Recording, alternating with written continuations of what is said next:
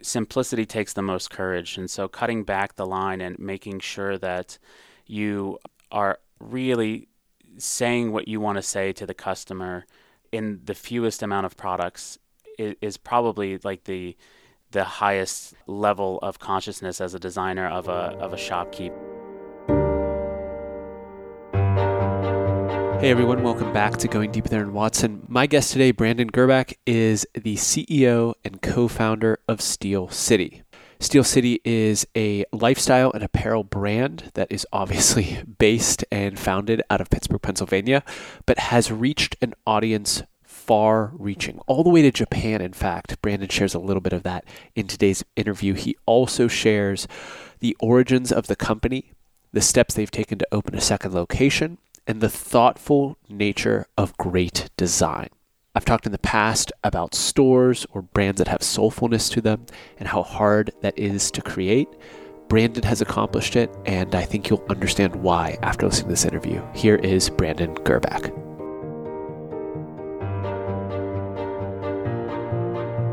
You're listening to Going Deep with Aaron Watson.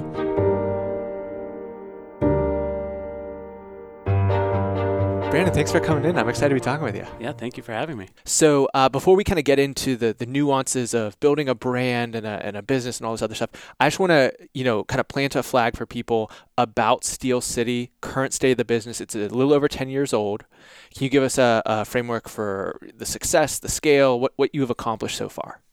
Yeah, um, so the first ten years is, is, is has been kind of a, a just a roller coaster. Um, my wife and I started it in our garage.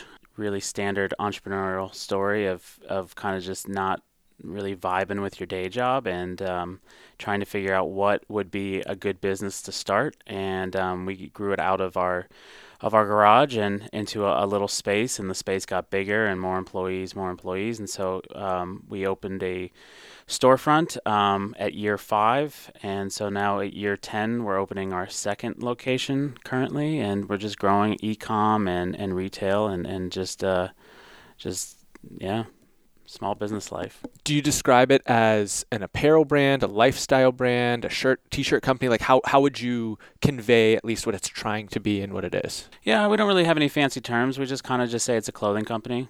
You know, anything that's apparel or clothing, we, we kind of, um, we handle. So, um, but I'd say our bread and butter really is, is graphic t-shirts and, and graphic design. So we make, uh, some of our, Uh, clothing from scratch. Uh, our our t-shirts are made in America, but um, yeah, uh, I'd say we get our core revenue from graphic design. And the brand is, you know, the brand Steel City is basically synonymous with Pittsburgh, and you have a lot of, you know, Pittsburgh iconography, Pittsburgh-based designs. That's a really interesting place to land. I'd love to unpack that more because It's it's basically like a, like I said, a synonym for the city, and yet you're also trying to establish like your own identity as a company within that moniker. So so take me through that thinking. Yeah, absolutely. I mean, it's it started, you know, with coming up with the name for it was just I didn't know what kind of entrepreneur I wanted to be. I just knew that I wanted to, to have my own own business, and so I started with what I knew, and um, so I liked graphic t-shirts, and I knew a ton about my hometown and its history, so it just seemed natural to to name it after that. Um, but over the course of the last ten years, it's kind of not been like for Pittsburghers. It's been a brand from Pittsburgh where we've broadened it to just talk about core fundamental things of like work ethic and being a, an entrepreneur and kind of that, that grit and determination and finding stories that we can tell through t-shirts. And, and so, yeah, Steel City just has, has not been so much about just another name for Pittsburgh, but it's just been uh, something that kind of defines like an industrial type of mindset and work ethic. And so we try to bake that into all of our designs and uh, copy, and the way we talk about what we do is just that, yeah, we are Steel City, but it's just, it's kind of like we're a reflection of our ancestors and the people that built America. And it's clear how much thought goes into the not just designs, but the entirety of what you guys are crafting. And it's really, it's actually very similar. We had uh, uh, T J from Commonplace Coffee here. And there's a similar experience that I have interacting with your brand as I do with a Commonplace Coffee, where I can't put my finger on it and say it's because they had that sign or because they did that specific thing. That's what makes it feel soulful. That's what makes it feel well designed, which I guess is kind of the definition of good design, right? But you, your your shop and your products inhibit that quality. How have you pursued that, or, or what would you what would you point to as the the genesis point for being differentiated in that way? Because there's there's a lot of coffee shops out there like Commonplace, and there's a lot of t-shirt businesses out there that don't feel like Steel City. Yeah, um, I I know T J well, and uh, he's a he's a very genuine guy, and, and so using him as an example, and and. And I hope it comes through, um, like you say, with our clothing. I think really what it is, it's just about, like, we don't try to to be really anything. Like, we don't think, like, hey, okay, today we're going to try to make a cool T-shirt, or we're going to try to make this brand cooler. It's just we kind of have a core ethos that we want to tell stories, and whatever kind of lights us up, that's what we're going to design around, and that's what we're going to put on a shirt. And if you like it, that's great. And if you like stories like that, you're going to like this. And oh yeah, by the way, we also sell it on a t-shirt. So it's really the story is what drives. We don't really ever chase fads or coolness or anything like that. Um, we're really just interested in telling the stories. And so that's kind of our heart, and and just not trying. And so with T J, um, you know, spending time with him, I sometimes forget that he sells coffee, because I think what he does is really, he's about community and sharing um, like moments with people, and the venue and like the medium that he uses is coffee. It's just to bring people to the actual like literal table, but also that this is the what people connect over. And so I'm hoping that our shirts do that. Um, but yeah, I think um, it's just really just having heart and putting yourself into whatever you do. And I think people appreciate that. And, you know, even just some of the monikers uh, that are that are on some of the shirts, they're conversation starters. But then some of the, it's like maybe a, a something historical and somewhat hidden or less well known about the history of Pittsburgh, like you said, as a student of the city, that's conveyed in the shirt and can become that topic of conversation or a point of commonality with someone. Yeah, uh, some of it, it's unintentional. Some of it just it it just kind of like oozes out. Um, but uh, one thing that I've I've been really proud of that happened. Um, that I didn't intend was is that uh, our shirts have become a, a source of a lot of high fives in the airport. um, and and because I, I we have this thing called a fact tee that we put out, and so we just put our basic hand set fonts on a shirt, but it's just like statements that make me laugh or things that I've said to my kids, and we put on, and so um, usually they come out around Super Bowl time, because it's like whatever one-liner I have about that year's Super Bowl, and we did like as long as New England loses. And but uh, we got so many tags on Instagram and on Twitter of like, somebody bought me a beer because I was wearing that in Dallas's airport, or I was in Phoenix, Arizona, and somebody gave me a high five waiting in, in, to, in the check-in line. And so it just became that like, uh, you know, that that people just resonate with, with something that we're feeling at the time. And so I think that we have this ability to, um, you know, we can be a little bit of a voice on a t-shirt, and, and oh yeah, that's what I wanted to say. He just printed it on a shirt. And so I think that's, you know, kind of breaking down what we do. I think that's really all we do is just, uh, we're just saying what you want to say. We're just printing it on a shirt. And from a experimentation, just like, like actually the, the execution of retail standpoint, um, I'm less well-versed in retail, so you can treat me like an absolute numbskull. In terms of the kind of cadence, you know, drop culture is the thing now. We, you know, we have a drop every week, every month, whatever.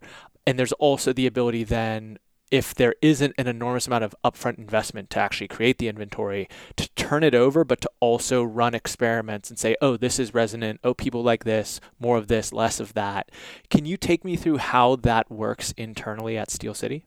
Yeah, I, it's honestly one of the, the main problems that we've been struggling with for the last uh, three or four years. I think we've we finally kind of got it nailed down, but um, you know, it was kind of an issue where we didn't know when to kind of cut something, when to to bring new stuff in, when to add, when to subtract, and and we had to learn a, a, a lot about the science of retail too, because it's not something where it, there's a, a great university down the street that you can go to, and, and they can teach you how to be a shopkeeper. Like that's that's tough, and you got to understand your customer and the, their tastes and how many shirts they want to buy in, at a, at a, at a time, and what's your average order value. So a lot of those terms, you know, were, were lost on, on us at, at the beginning because we started this in, in a garage. We didn't have any formal training. So finding the cadence of, of when to drop new designs, do you drop five at a time? Do you drop fifty at a time? What's the customer's appetite?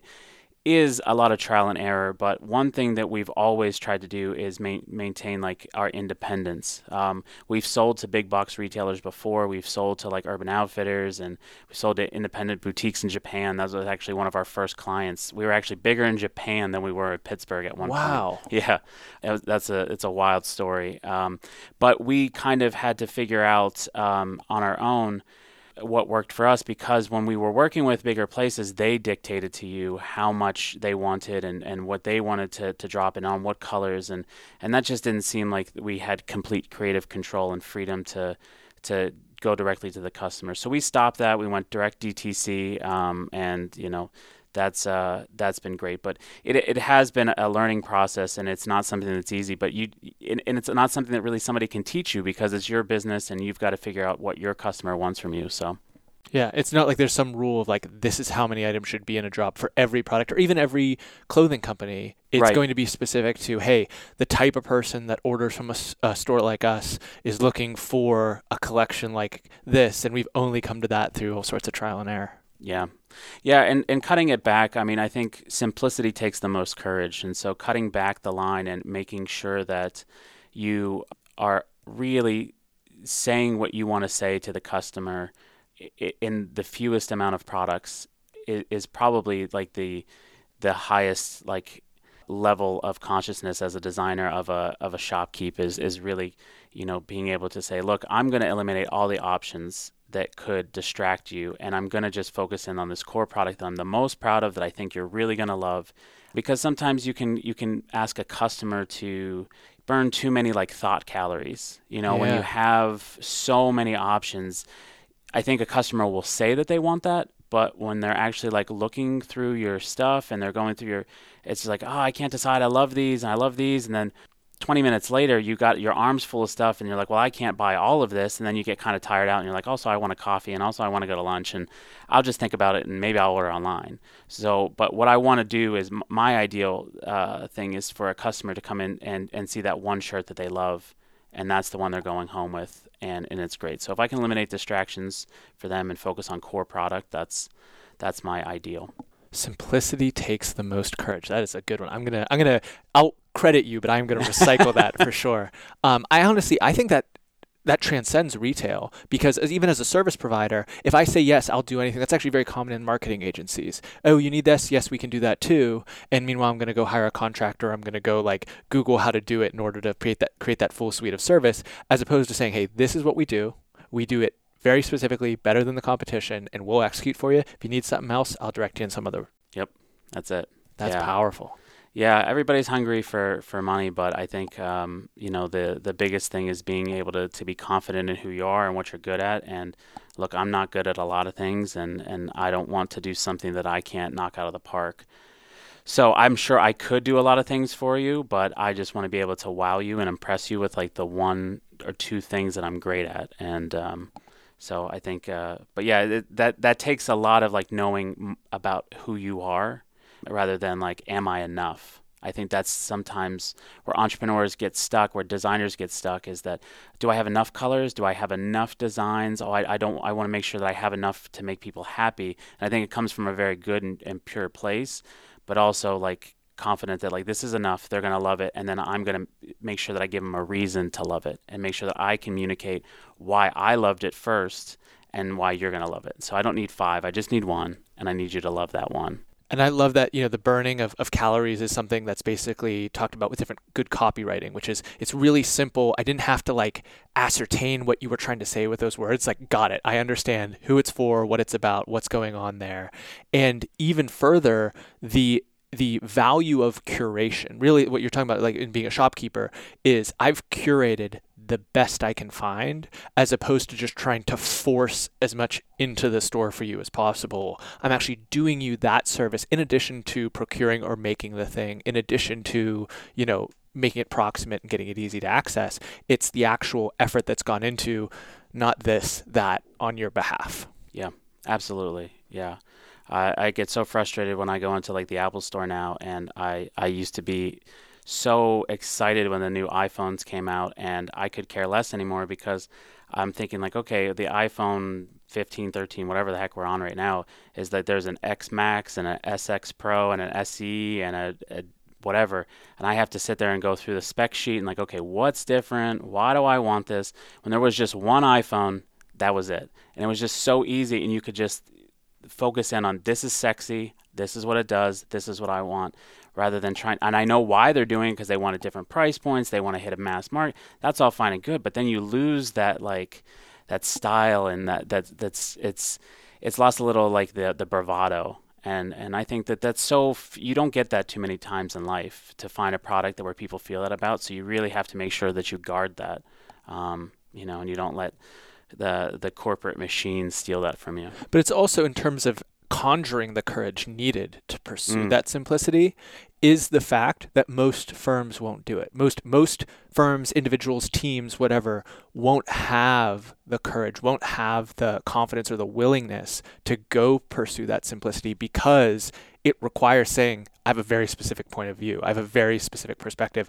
You know, people like us do things like this in a very kind of pointed way that just isn't common. Yeah, absolutely. I mean, I think that's the biggest thing, especially um, in any type of e-com business, that where you can reach a massive amount of people at any given time, people who are money focused, and, and it's really no no shade to them, that, hey, if you don't do this, if, if you don't have this option, and if you don't have all of these colors or whatever your option is, you're going to miss this market. And uh, while I think that's very true, I think multiple things can be true in, in one statement, but I, f- I think you focus on what you're not winning. I, I think some of that is, well, we're going to lose this market, or we're not going to lose this, rather than what do you win? Well, I win that, yeah, I may not be perfect for everybody, but at least I'm clear for my core group of people. And I think that's always been kind of my philosophy, is I, I'm not trying to be perfect, I'm just trying to be clear. So if I can make that th- for my customer, that they know where I stand, they know where I'm, what my product's all about, that's a win for me. So I want to go back to the Japan thing. You guys were yeah. bigger in Japan than anywhere else. Tell me more about that. That's true. So on our, we had a, a, a little brand that we, when we first started, it was like our tester brand. It was called Deadberry Dead, and we had started it in the back of a skate shop, and that was just kind of me cutting my teeth in Photoshop. And I met this guy, and he told me about this show in Las Vegas called Magic, and um, it was a place where all the biggest brands in the world came to a convention center, and you set up this stall. It was crazy expensive. I think it was like six thousand dollars for just the table. But if you wanted to see if your clothes were any good, you had to buy a table, you had to set up shop, and sell. Um, and, and Urban Outfitters would come through, Nordstrom's would come through, and judge your line. Well, I had uh, uh, maybe about a dozen of these shirts that I had made, um, but I had also kind of been going back and talking about what I had said before of selling what I knew, and working on some Pittsburgh designs and uh, some hometown pride things. And so I just threw those in my suitcase and took those with me, and kind of like buried them in the back of the bar rack. And so I didn't know that Japan was one of the biggest consumers of like American vintage uh, things, and, and I quickly found out that they were very passionate about um, like hometown Pittsburgh, or hometown small town stuff. And Pittsburgh was like ideal to them, because we had such a vast history, and like sports teams and and things like that. So that's where my like first ten tees for Steel City were all based on. And so I was trying to sell these like twenty or whatever that I had, and I started to notice that like we were getting orders from these boutiques in mass amounts that were from, for just these like random Pittsburgh tees that I just, they were a, a secondary thought. And um, when we actually came home and totaled up the orders, it, like Steel City had blown this other brand away, because the Japanese market loved it. So we were selling way more in Japan at that time. So yeah, I can tell my kids that like, yeah, your dad was big in Japan at one point. So. Nice. Interesting. So another part of that, I was I was trying to back into it before the conversation, what I think might be attributable to, like you're saying, made in Pittsburgh, not exclusively for Pittsburgh, is the fact that, you know, people always say that Pittsburgh Steelers fans travel so well for different games all across the country. And it's the reality is, is that the steel industry and the kind of city itself had a, a, a downswing in the seventies into the eighties. And a lot of people had to leave Pittsburgh for employment, for, for economic reasons. And so now they live elsewhere, but they still identify as Pittsburghers, and they can still pull their towel out and go to the game when the Steelers come to town. So that also has to contribute to it to some way, in the sense that there's these Pittsburgh expats that, you know, have landed elsewhere and still want things that tie them to home, or they can wear as they're, you know, traveling around the airport and, you know, conveying one of the things that makes up their identity. Yeah, it's it's a strange like uh, phenomenon, honestly. Um, I talked to a historian who uh, works for the Post-Gazette, and I asked him, hey, is this normal for other cities to have like this much history and to be kind of connected into so much of like kind of what goes on? Because it may just be like my perspective, like running a, a brand that's based in Pittsburgh and, and knowing a few people that are out doing things in the world, but it always seems that Pittsburgh sometimes has a way of like integrating itself into any like big thing that's happening. And he and he came back and he's like, no, man. He's like, I've lived a bunch of places and I know histories from a lot of different cities, and this is completely unique to this city.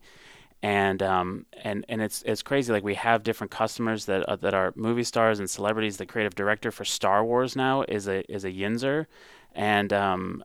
The one of the stars of, of the new Star Wars show is from, from Pittsburgh, Ming-Na, and her family owns uh, a Chinese restaurant right down the street from uh, our store. So it's just like the Pittsburgh circle is very vast and, and wide, and I think that it's it's one of those things where like Pittsburghers just have like a uh, I think a work ethic that drives them to the top of their industries, and and it's like nowhere else really. And um, it's it's nuts that. Um, Yeah, I think when you when you're from Pittsburgh and you're in that orbit, it just it, it never leaves you, and you just get really you get more passionate when you leave, and you want to connect back to, to your roots. And um, uh, somebody told me the the the craziest thing about the Pittsburghers' greatest fear. Well, I'll rephrase that. They came up to me out of nowhere and they said, "Hey, you're the guy from Steel City, right? Yeah. Do you know what the Pittsburghers' biggest fear is?" That's how they started the conversation, like, and I was kind of like taken back. That's a good hook. Yeah, I mean, I should write an email or like an email or something. I would open that email, right? So like immediately, I was engaged to this per engaged to whatever this person was saying, and um, they said that um, well, it's easy. It's that they Yinzer's greatest fear is that they would go somewhere, specifically on vacation, and everybody around them would not know that they're from Pittsburgh. And I'm like, you know what? Actually, it's it's crazy because then they took out their their phone and t showed me like a picture. I think there was their daughter in Ocean City, and they had to bring a, a flag for the hotel ba balcony. They had to bring beach towels. They had to have like at least their suitcase packed with a bunch of our shirts. They had to have like bag uh, stickers on their bags. So it was literally like, yeah, they they had to make sure that every given moment of the vacation there was at least some representation of where they were from. So it's it's it's a very uh, that runs deep for sure. Absolutely. You mentioned work ethic in that answer. I want to uh, touch on that and the way you've thought about building out your team. So I listened to an interview. I was, I was present for an interview that you gave uh, a couple years ago, and you talked about Steel City University, and uh, actually very similar to another past guest, J D Ewing, who has a kind of internal book club at his office furniture wholesaling company that is a way of not only developing the team and making sure they have different kind of business acumen, but if everyone's reading the same thing, you start to get on the same wavelength, have the same language, so to speak. So tell me about that, how it works, how you thought about it. Yeah, um, you know, my uh, my wife's family uh, is from Erie, and they are all involved in the G E corporation, which is huge, or was huge, um, in Erie. And I, they always kind of talked about like their corporate culture was is that, hey, if you get uh, you work up in the in the company, they'll send you the, to school for free, and they'll pay t for you to either further your education or finish your education or whatever. And I thought, oh, that was that was really nice that they invested in that. Uh, but for me personally, I've always felt as an entrepreneur that college is a waste of time. Um, so I've really never had any, you know, love or, or passion for four-year universities or college. Um, but what I do love is is education, and I think that uh, obviously that that's paramount, and that's the only way anything grows is by putting new information and new data into your brain.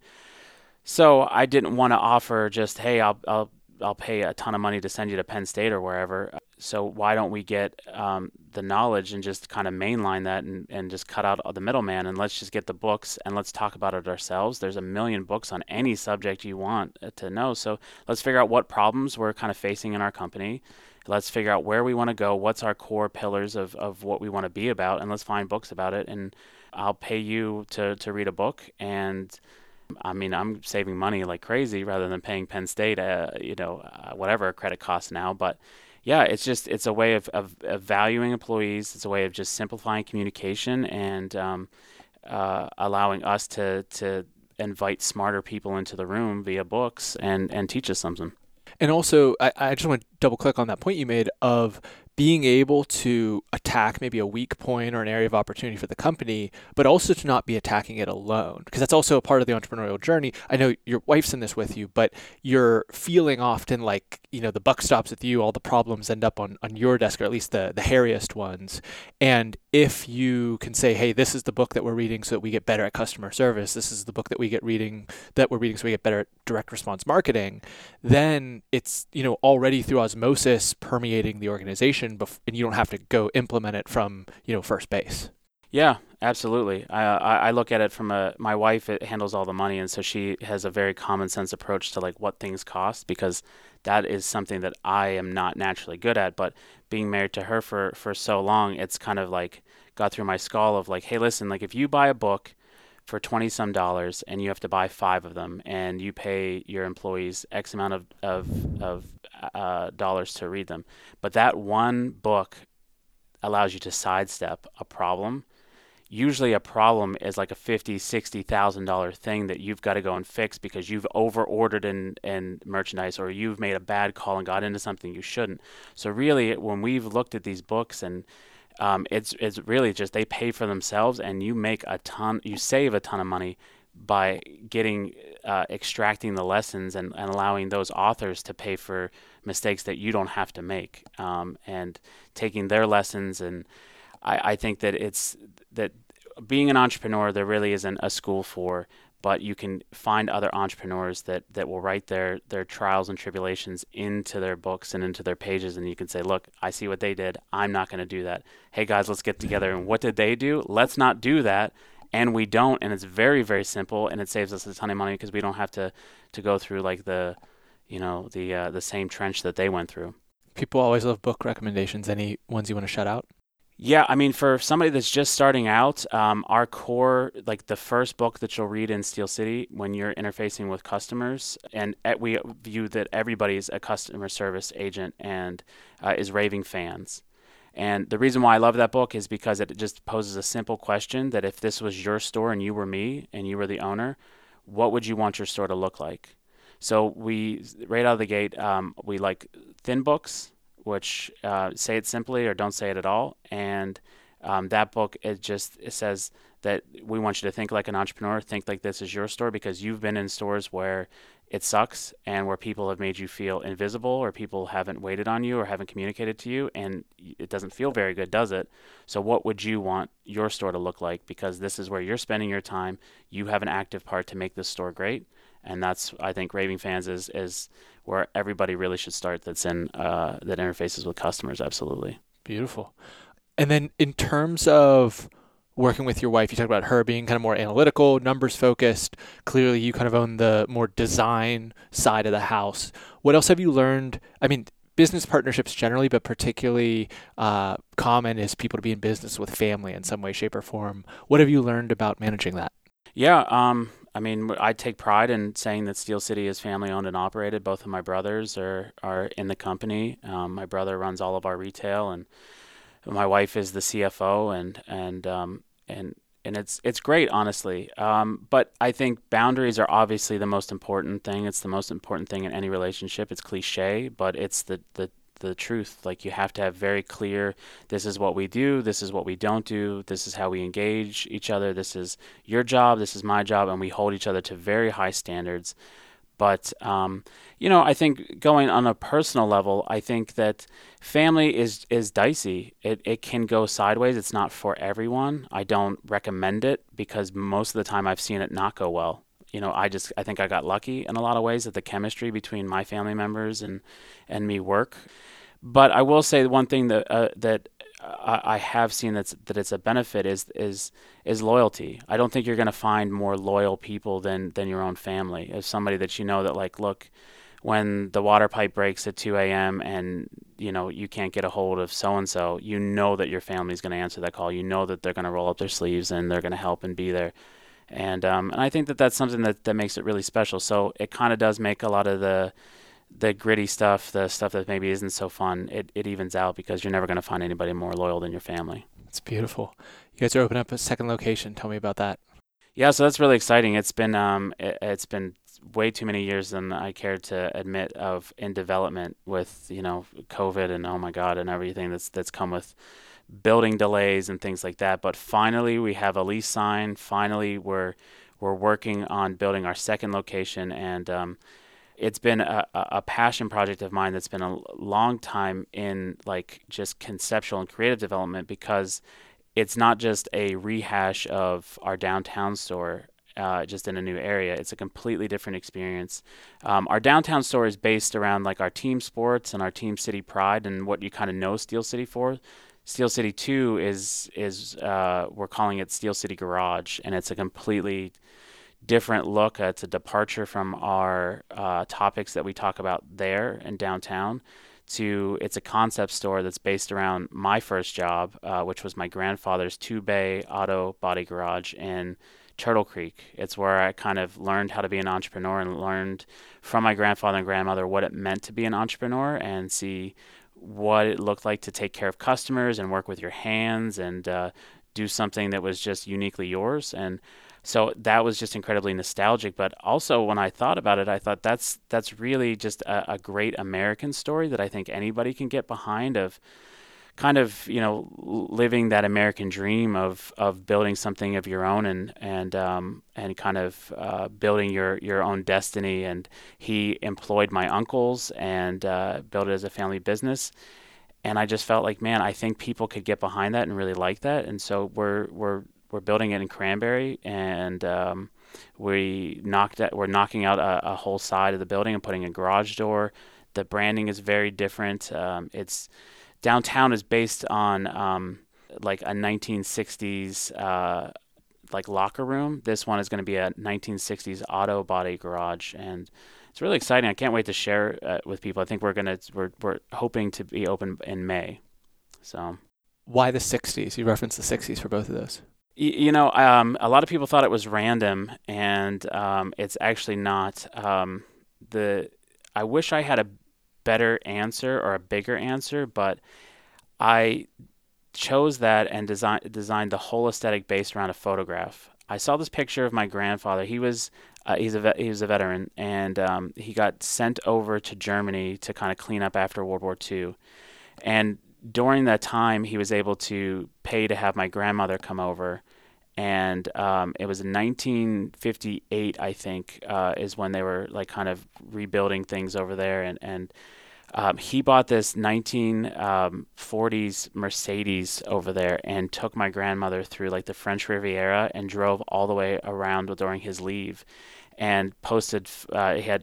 My mother had a, a photo album of this like time of their life. It was right before he was started the garage, and it just seemed so romantic. And the automobiles, the outfits, everything that was kind of that season of their life just seemed very romantic. And I said, I want, I want to, to start there with that. And that's the, the season of my grandfather's life that I want to kind of jump in to tell the story of it. So, How um, could you have a better answer than that? That was, well, that was beautiful. It, it, it just seems it seems like it, you have to kind of explain. People are like, "Wait, what? Like, why did you? Was it because you just like the cars from then?" And it's like, yeah, it's a whole thing. I, I got to sit down and explain it to you. Maybe you need a beer or something like that. So, yeah. Well, um, I, I love it. I think that the depth of your answer to that, and I, I really do think there's depth to the answer you just gave, is if if I if I could put my finger as precisely on the through line, like I mentioned, between you, yours and T J's businesses, and any of the places that I walk into that have a feeling of soulfulness when you walk into, it's answers like that to so many of the details, not just one, not just the why we're doing this business or the why the coffee's from wherever, but from the ceiling down to the floor, the details have all these notes of meaning that some designer put so much into, and you'll never unpack all of it, but it is there waiting for you. I think that that is something many entrepreneurs and artists can aspire to. And uh, I think it's something that you are an exemplar of. So I, I credit you for that. Thank and you. I appreciate you um, coming on the podcast. Before we ask our last questions, anything else you were hoping to share today that I just didn't give you a chance to? Uh, no. Um, no, I, I appreciate you having me on. Um, if folks can't make it to one of the stores for wherever they may be located, what digital coordinates can we point people if they want to learn more about you in Steel City? Yeah, you can find us at steel city brand dot com.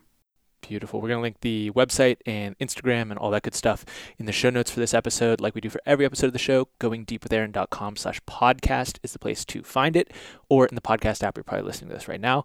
Before I let you go, Brandon, I would like to give you the mic a final time to issue an actionable challenge to the audience. Yeah, I'd probably say the challenge would be, what's one decision that you're putting off? What's one thing that, that you've been maybe circling for a while that maybe you're dragging your feet on? And for me, that's what I usually value the most, is when somebody will come into my life and, and give me a challenge to say, hey, look, if it's still on your mind and it's been on your mind for a while, like how do we how do we kind of give you a, a little kick in the pants? How do we give you a little shove towards it? Because maybe that's all we ever really need in life, is just to somebody to ask the question of like, what what are you holding back on? Because I think nothing ever good has come in, in life from holding back. And so I think if it's swirling around your brain, it's there for a reason and it's got some stickiness to it. So explore it, go forward. And in the spirit, like you said at the beginning, of, of burning less calories on a decision or something, you probably underrate, if it is swirling around the back of your head, you're underrating the amount of calories or brain space that's actually burning by not being addressed, by not being let out. Yep. And so it's going to be impeding everything else. Yeah, get to it. Beautiful. Brandon, this has been awesome. Thank you so much for coming on the podcast. Absolutely. Thanks for having me. We just went deep with Brandon Gerbach. Hope everyone out there has a fantastic day. Hey, thank you so much for listening to the end of the interview with Brandon. If you enjoyed it and want to check out that interview with T J Fairchild, it is linked in the show notes for this episode. And make sure you hit subscribe, because we've got plenty of great interviews coming soon.